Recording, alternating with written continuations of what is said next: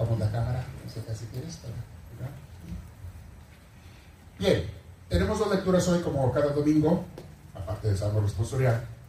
En muchas de las misas se tienen tres lecturas. Yo he omitido una lectura del Antiguo Testamento o a veces la del Nuevo, porque es demasiado, es mucha comida, se me indigesta.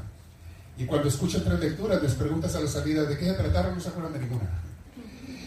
De preferencia yo quisiera una sola lectura bíblica, pero bueno, hay que poner por lo menos dos para que veamos más partes de la Biblia.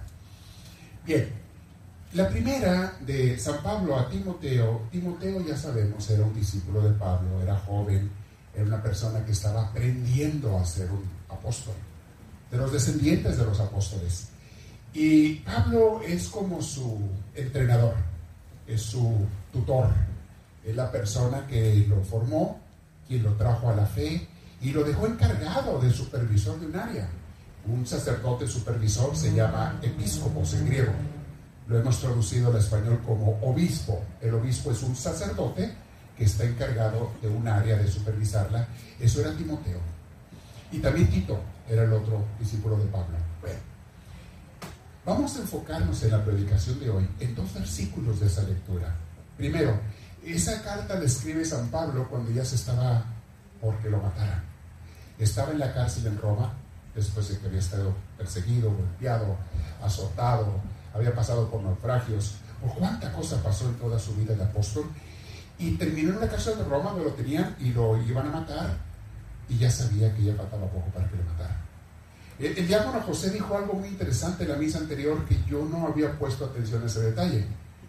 Dice, yo estaba leyendo la lectura de, Pablo a Timoteo y me di cuenta que aunque Pablo ya sabía que le iban a matar, no está triste. Al contrario, está contento. Y está agradecido con Dios por la vida que, está terminando. Y de hecho las palabras que él usa dice, estoy llegando al final de mi carrera, he corrido la carrera, he luchado la batalla, estoy al final y voy a que Dios me dé el premio que Él me quiere dar. Yo no he visto esa parte que decía el diácono José de que estaba contento. Y sí es cierto, estaba contento, no estaba triste. Ojalá que ustedes y yo, cuando nos estemos muriendo, podamos decir igual que Pablo. He luchado la buena batalla. He corrido la carrera. Y hasta el final. De hecho, quiero poner un título hoy, a ver si me lo pueden poner ahorita enseguida, que se llama Termina la carrera. Es otro título para la predicación de hoy. Voy a ponerle eso. Termina la carrera, porque muchos empiezan, pero no todos terminan. La carrera de tu vida cristiana. Voy a hablar de eso el día de hoy para que pongan atención. El Evangelio también es muy bonito, tiene toda otra explicación. Es aquella, aquella parábola del, el, el, del samaritano, eh, perdón, del este, fariseo, que se creía muy santo, estaba en el templo a ver adelante y se echaba porras del solo, y un pobre publicano pecador estaba atrás del templo y se sentía pecador. Jesús dijo, el humilde salió santificado, el orgulloso, el soberbio, no quedó purificado. Bueno, no voy a hablar de eso hoy, nomás lo quiero mencionar, pongan atención en el Evangelio, pero sí enfóquense en eso y dejen su Biblia separada porque la vamos a releer esos versículos del 6 y el 7. Vamos a comenzar con esa de, primera, de segunda Timoteo. Escuchemos la palabra de Dios.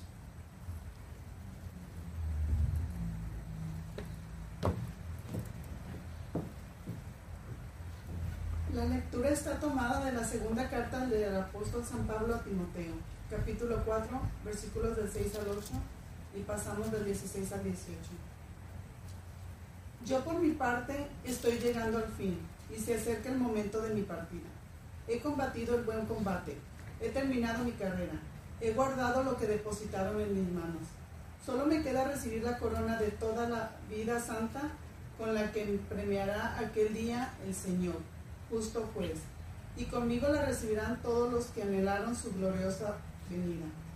La primera vez que presenté mi defensa, nadie estuvo a mi lado, todos me abandonaron. Que Dios no se lo tenga en cuenta. Pero el Señor estuvo conmigo, llenándome de fuerza para que el mensaje fuera proclamado por medio de mí y llegara a oídos de todas las naciones y quede libre de la boca del león.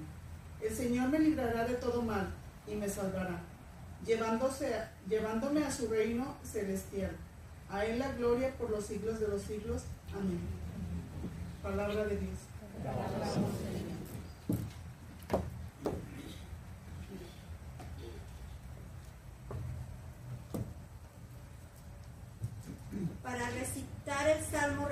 Memorial todos decimos, el Señor no está lejos de sus fieles.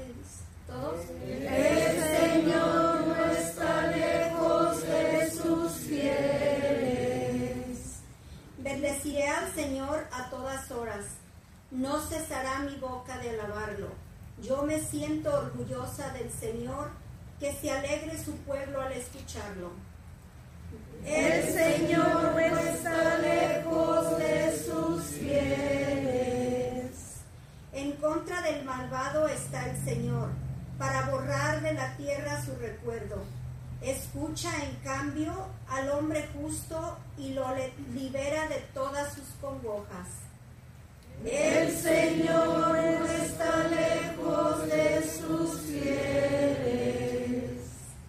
El Señor no está lejos de sus fieles y levanta a las almas abatidas. Salva el Señor la vida de sus siervos. No morirán quienes en Él esperan. El Señor no está lejos de sus fieles. Para escuchar el Santo Evangelio de pie, por favor. Aleluya, aleluya,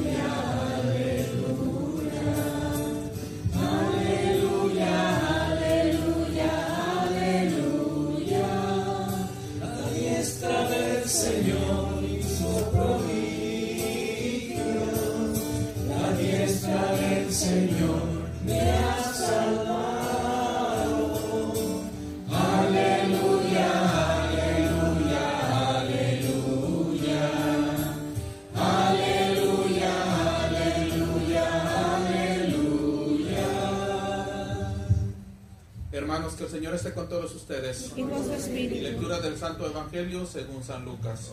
Gloria a ti, Señor Jesús. La lectura está tomada del capítulo 18, versículos del 9 al 14. Jesús dijo esta parábola por algunos que estaban convencidos de ser justos y despreciaban a los demás. Dos hombres subieron al templo a orar uno era fariseo y el otro publicano. El fariseo, puesto de pie, oraba en su interior de esta manera. Oh Dios, te doy gracias porque no soy como los demás hombres, que son ladrones, injustos, adúlteros, o como ese publicano. Ayuno dos veces por semana y doy la décima parte de mis entradas. Mientras tanto el publicano se quedaba atrás y no se atrevía a levantar los ojos al cielo, sino que se golpeaba el pecho diciendo, Dios mío, ten piedad de mí, que soy un pecador. Yo les digo que este último estaba en gracia de Dios cuando volvió a su casa, pero el fariseo no, porque el que se hace grande será humillado, y el que se humilla será enaltecido. Hermanos, esta es palabra del Señor.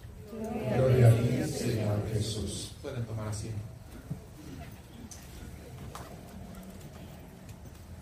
A ver, abran la Biblia, no la cierren en la lectura primera. Les dije, 2 Timoteo capítulo 4. Encuéntrenlo por ahí. Versículos 6 y 7. Los que traigan Biblia latinoamericana, lean junto conmigo, porque en diferentes versiones usan diferentes palabras, dicen lo mismo, pero usan diferentes palabras. Entonces ya les he explicado eso porque hay muchas Biblias que todas dicen lo mismo, pero una la tradujeron en México y en México hablamos de una manera, la otra la tradujeron en España y en España se habla de otra manera el español, y otra en Argentina y otra en Colombia y otra en Chile. Entonces por eso ustedes ven que a veces los traductores usan diferentes palabras según la cultura o el lenguaje o cómo se expresa en esa región. Pero si es una buena Biblia, las que usamos aquí recomendamos buenas, porque hay unas que no son buenas. Hay Biblias que las han cambiado las letras, las palabras, las, no, no las palabras, las ideas se las han cambiado. Para que los de una religión, para que digan lo que ellos creen. En vez de que sea al revés, ellos crean lo que dice la palabra de Dios, dicen, no, no, hay que cambiar la Biblia para que diga lo que yo creo. Y entonces le han cambiado palabras. Y han, bueno, han jugado con esas Biblias, las han echado a perder, en mi opinión. Pero son las que esas iglesias siguen esas religiones siguen Y yo esas nunca les recomiendo. Pero hay muchas Biblias cristianas, y no nada más católicas, también hay unas protestantes muy buenas. Eh, les faltan los siete libros del Antiguo Testamento deuterocanónicos, pero es otra historia. Pero hay unas traducciones muy buenas que podemos utilizar. La que usamos aquí generalmente es la latinoamericana. No porque sea la mejor traducción, sino porque es muy fácil de entender. Y me refiero a que no es la mejor traducción porque hay otras que usan, expresan mejor las ideas del idioma original, del griego en el Nuevo Testamento. Hay otras que son más perfectas para expresar. Pero la latinoamericana es más fácil de entender. Las mismas ideas, aunque no siempre tan completas, pero más fácil de entender. Muy bien.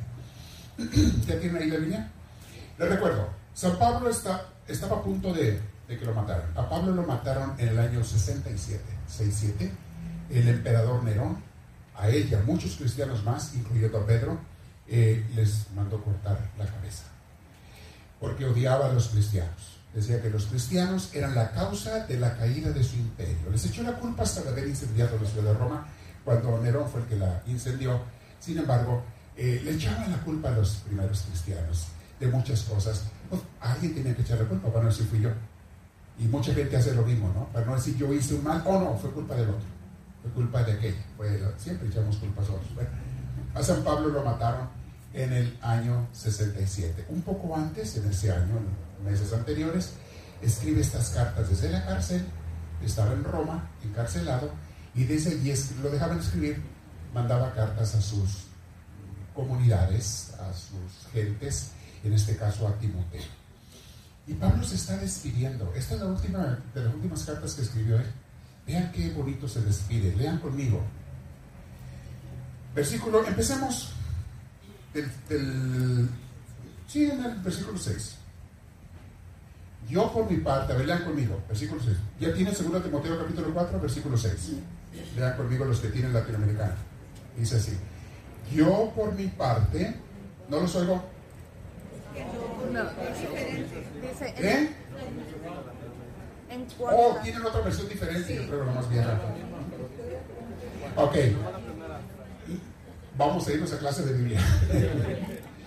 También dentro de la latinoamericana ha habido muchas ediciones, porque esta Biblia se empezó a producir allá en los principios de los 80, finales de los 70, no me acuerdo exactamente el año. Y esta Biblia la han revisado ya estamos en la edición, algunos acá en la primera página dice qué revisión traes. La han revisado, en las primeras páginas dice edición número, y está el número romanos. Yo traigo la número 31, 3X y 1. La edición 31, ¿ustedes cuál traen? 55, es más nueva la tuya que la mía. Está el número romanos, si saben leer números romanos. ¿La tuya cuál es? La primera página, en las primeras donde aparece, se presenta la Biblia, su y ahí aparece qué edición es. O revisión, a veces le ponen revisión, a veces le ponen edición al último. ¿Cuál creen ustedes? 2005. ¿Quién más? Uno es el año también, también te dice el año que fui presa, pero... 2005. Eso es el año, pero lo que más te va a dar explicación es edición. Las 57 son las más nuevas. 159. Híjole, hay tan nuevas así. No sabía que llevaban tantas ediciones. Ok, por eso también dentro de la Biblia puede cambiar las palabritas. Volvamos a la cita bíblica. Muy bien. Si no dice exactamente como dice la mía, ustedes acompáñenme donde dice igual que la mía. Pero la mía empieza diciendo así. En el versículo 6. Yo por mi parte estoy llegando al fin y se acerca el momento de mi partida. ¿Cómo dicen lo de ustedes? En cuanto a mí, estoy a punto de sacrificar mi vida. Ajá, esas son las versiones más modernas. En cuanto a mí, estoy a punto de sacrificar mi vida. Es lo mismo, simplemente con diferentes palabras. Ok. Luego sigue diciendo, he combatido, ¿qué dice? El, buen combate. A ver, pausa. Combatido. Ser cristiano es cuestión de, de combatir, de pelear, de guerrear. Sí, sí es y Pablo fue un guerrero. Ustedes lean las cartas de Pablo, la que tú quieras leer, era un guerrero defendiendo la fe, proclamando la fe, hablando contra los enemigos de la fe. Era un guerrero Pablo. En la carta que quieras leer, estaba constantemente enseñando, corrigiendo, dirigiendo, a veces regañando. Cuando lee la carta a los Gálatas, les pone una regañada al principio de los Gálatas. Algunas traducciones dicen insensatos Gálatas.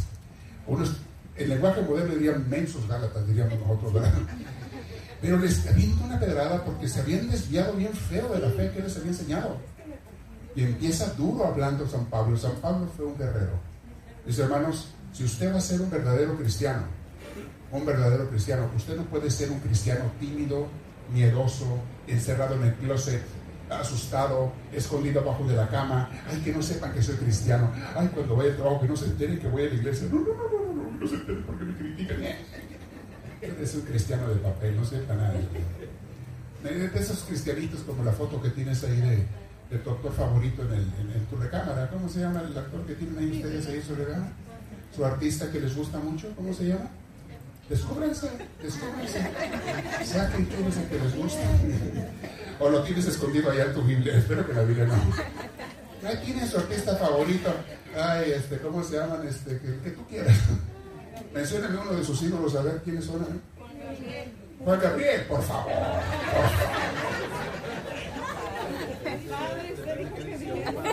Ah, depende qué edición, dice el diácono. Ese diácono que depende qué edición yo me corrijo de lo que dije, sí, cierto. Depende qué edición estemos hablando. Ok. Si tú tienes un papel de tu santo, de tu, de tu ídolo favorito, artista favorito, tú no tienes nada de ese artista, nomás un papel. No lo tienes a él. Déjame te explico. No tienes nada de él, más que un simple papel. Así son los cristianos de papel. Yo soy católico, yo soy cristiano de papel porque no haces nada. Nunca defiendes tu fe, nunca proclamas tu fe, nunca dices a la gente que estás en la iglesia, que eres activo, porque tienes miedo. Hasta con la misma familia. No vayan a hablar mal de mí. ¿Qué es eso? Imagínense si Pablo hubiera dicho eso, no estaríamos tú aquí con esta Biblia. No la tendríamos.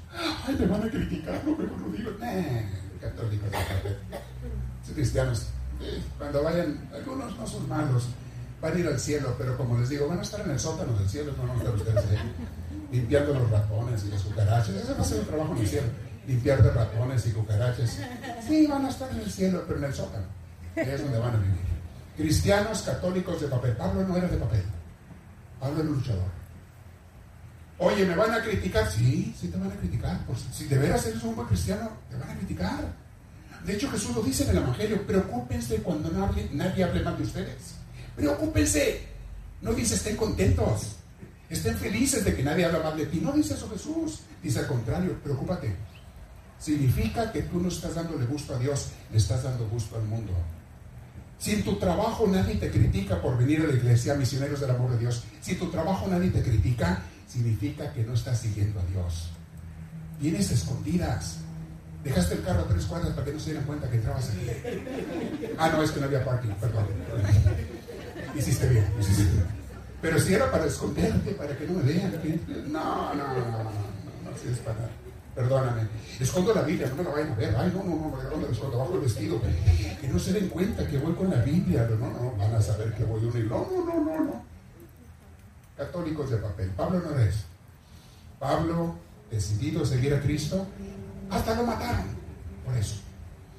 Y estaba contento de morir por Jesús. Feliz de morir por lo, lo están leyendo. Lea esa segunda carta de Timoteo, léela. Si quieres, está cortita, está chiquita. Léela toda. Y vas a ver la, la alegría de Pablo de estar entregando su vida por Cristo. Y fue a que le cortaron la cabeza con alegría en su corazón, orando y alabando a Dios como tantos miles de cristianos murieron en los primeros siglos, mataron a miles de cristianos. Y todavía hoy en día siguen matándolos. Cristianos en África, en países árabes, hay países musulmanes muy fanáticos o regiones muy fanáticas que al que sea cristiano van y lo matan. Les queman sus templos, les ponen hasta bombas, los matan por ser cristianos. Y ellos no dejan su fe. Siguen en su fe. Mueren mártires, santos, porque murieron por Cristo. Esa gente va derechita al cielo. Es la gente que no se avergüenza de su fe.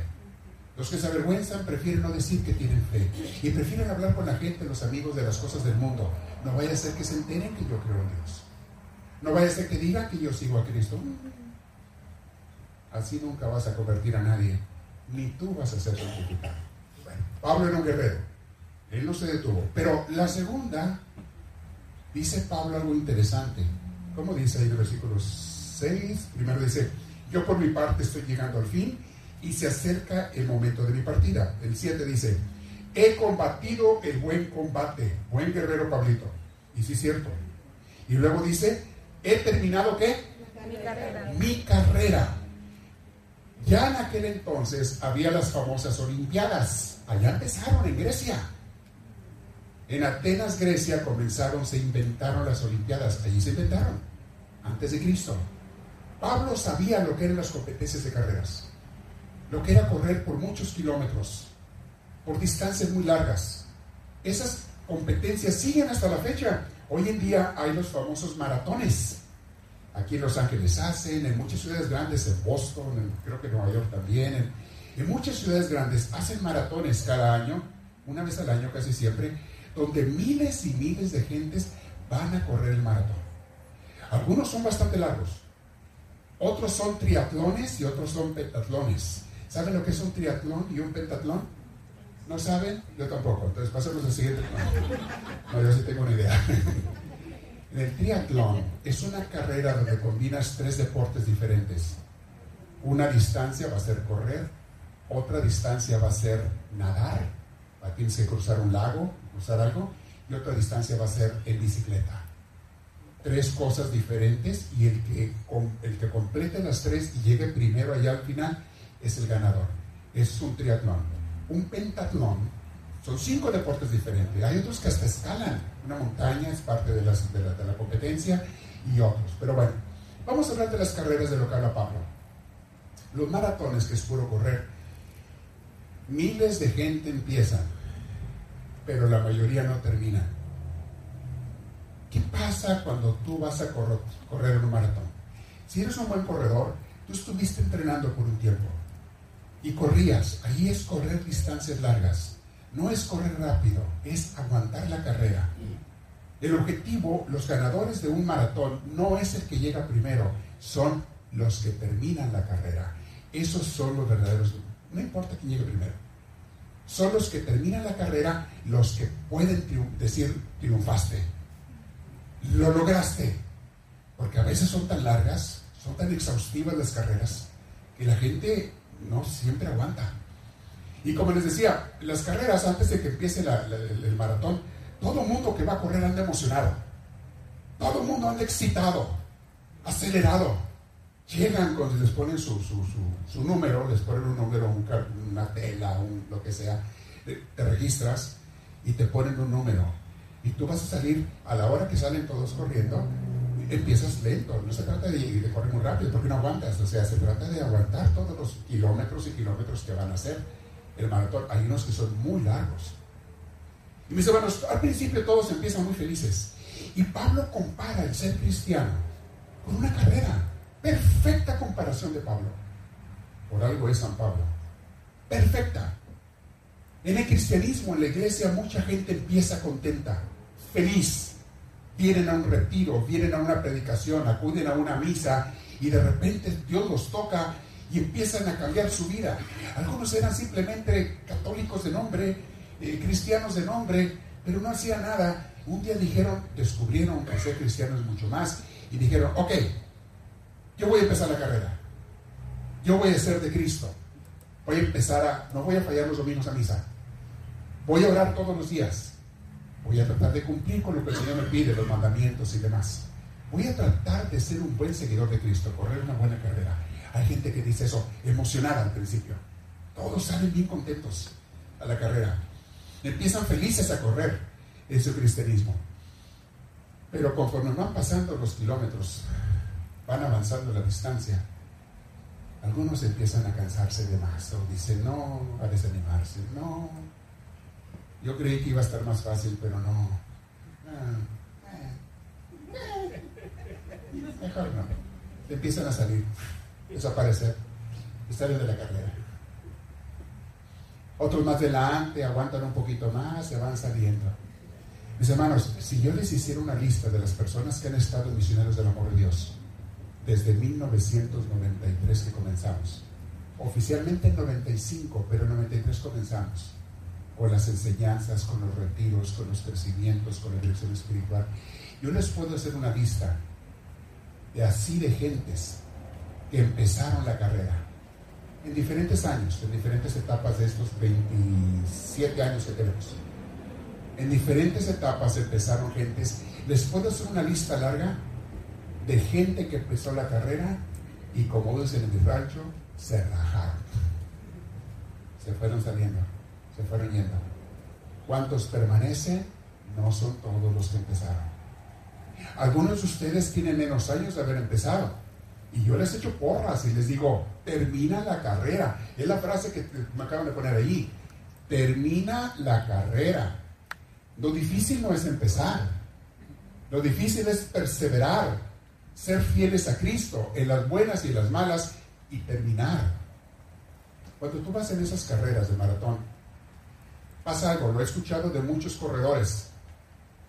Aún aquellos que van a terminar o que están decididos a terminar, llega un momento a mitad de camino en que se les acaban las energías, las fuerzas, no nomás las ganas y el ánimo, también las fuerzas físicas. Hay algunos que llegan a un momento en que su cuerpo entra hasta en shock. Le llaman una frase los deportistas, es chocar contra la pared. Llega un momento en que tanto esforzaste el cuerpo que tus piernas se te, se te, se te paralizan y te caes. Y te empiezan a dar calambres a veces. A mí me tocó en ciertas cosas que hacíamos cuando estábamos en el seminario. No eran carreras, era trabajar cortando maíz. Nos llevaban todo el día. Empezábamos a las 6 de la mañana y no, hasta que se pusiera el sol no, nos dejaban descansar. Bueno, descansábamos para tomar un poco agua, para un, un, almuerzo de, de, 20 minutos, pero era empezar desde la mañana. Había algunos que caíamos de repente con calambres por todo el cuerpo, porque no lo hacíamos todos los días. Nos llevaban nomás en los tiempos de cosechas a cortar el maíz con la, con la rosadera, le llaman en mi rancho, la, la, la, hoz, la palabra más correcta, la hoz, a cortarle. y, y llegábamos algunos a, ese momento de shock. Y que ya tu cuerpo no te responde, la mano ya, ya, ya no te responde, ya no puede sostener la, la hoz, se te cae.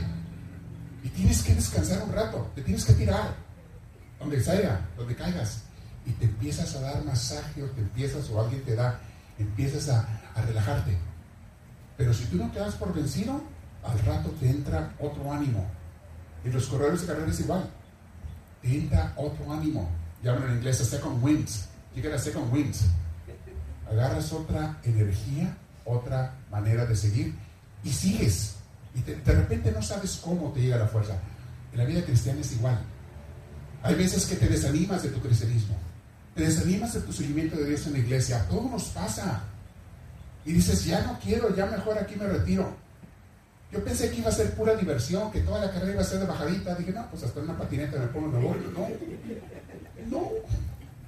Una carrera no todo es de bajadita. Hay también parejo y hay subidas. Y vuelves. Saben ustedes, en mi carrera de sacerdote, ya tengo 30 y voy para 33 años en junio, si Dios quiere. ¿Saben cuántas veces he querido salirme? Así como que, no, ya, ya, ya, ya, muchos años, ya estuvo bueno, ya, ya, ya, sigan ustedes, yo ya me salgo aquí. ¿Saben cuántas veces me han dado ganas de eso? Ya perdí la cuenta. ¿Y saben qué hago cada vez? Le digo al Señor, ahorita no tengo ganas, pero voy a seguir sin ganas.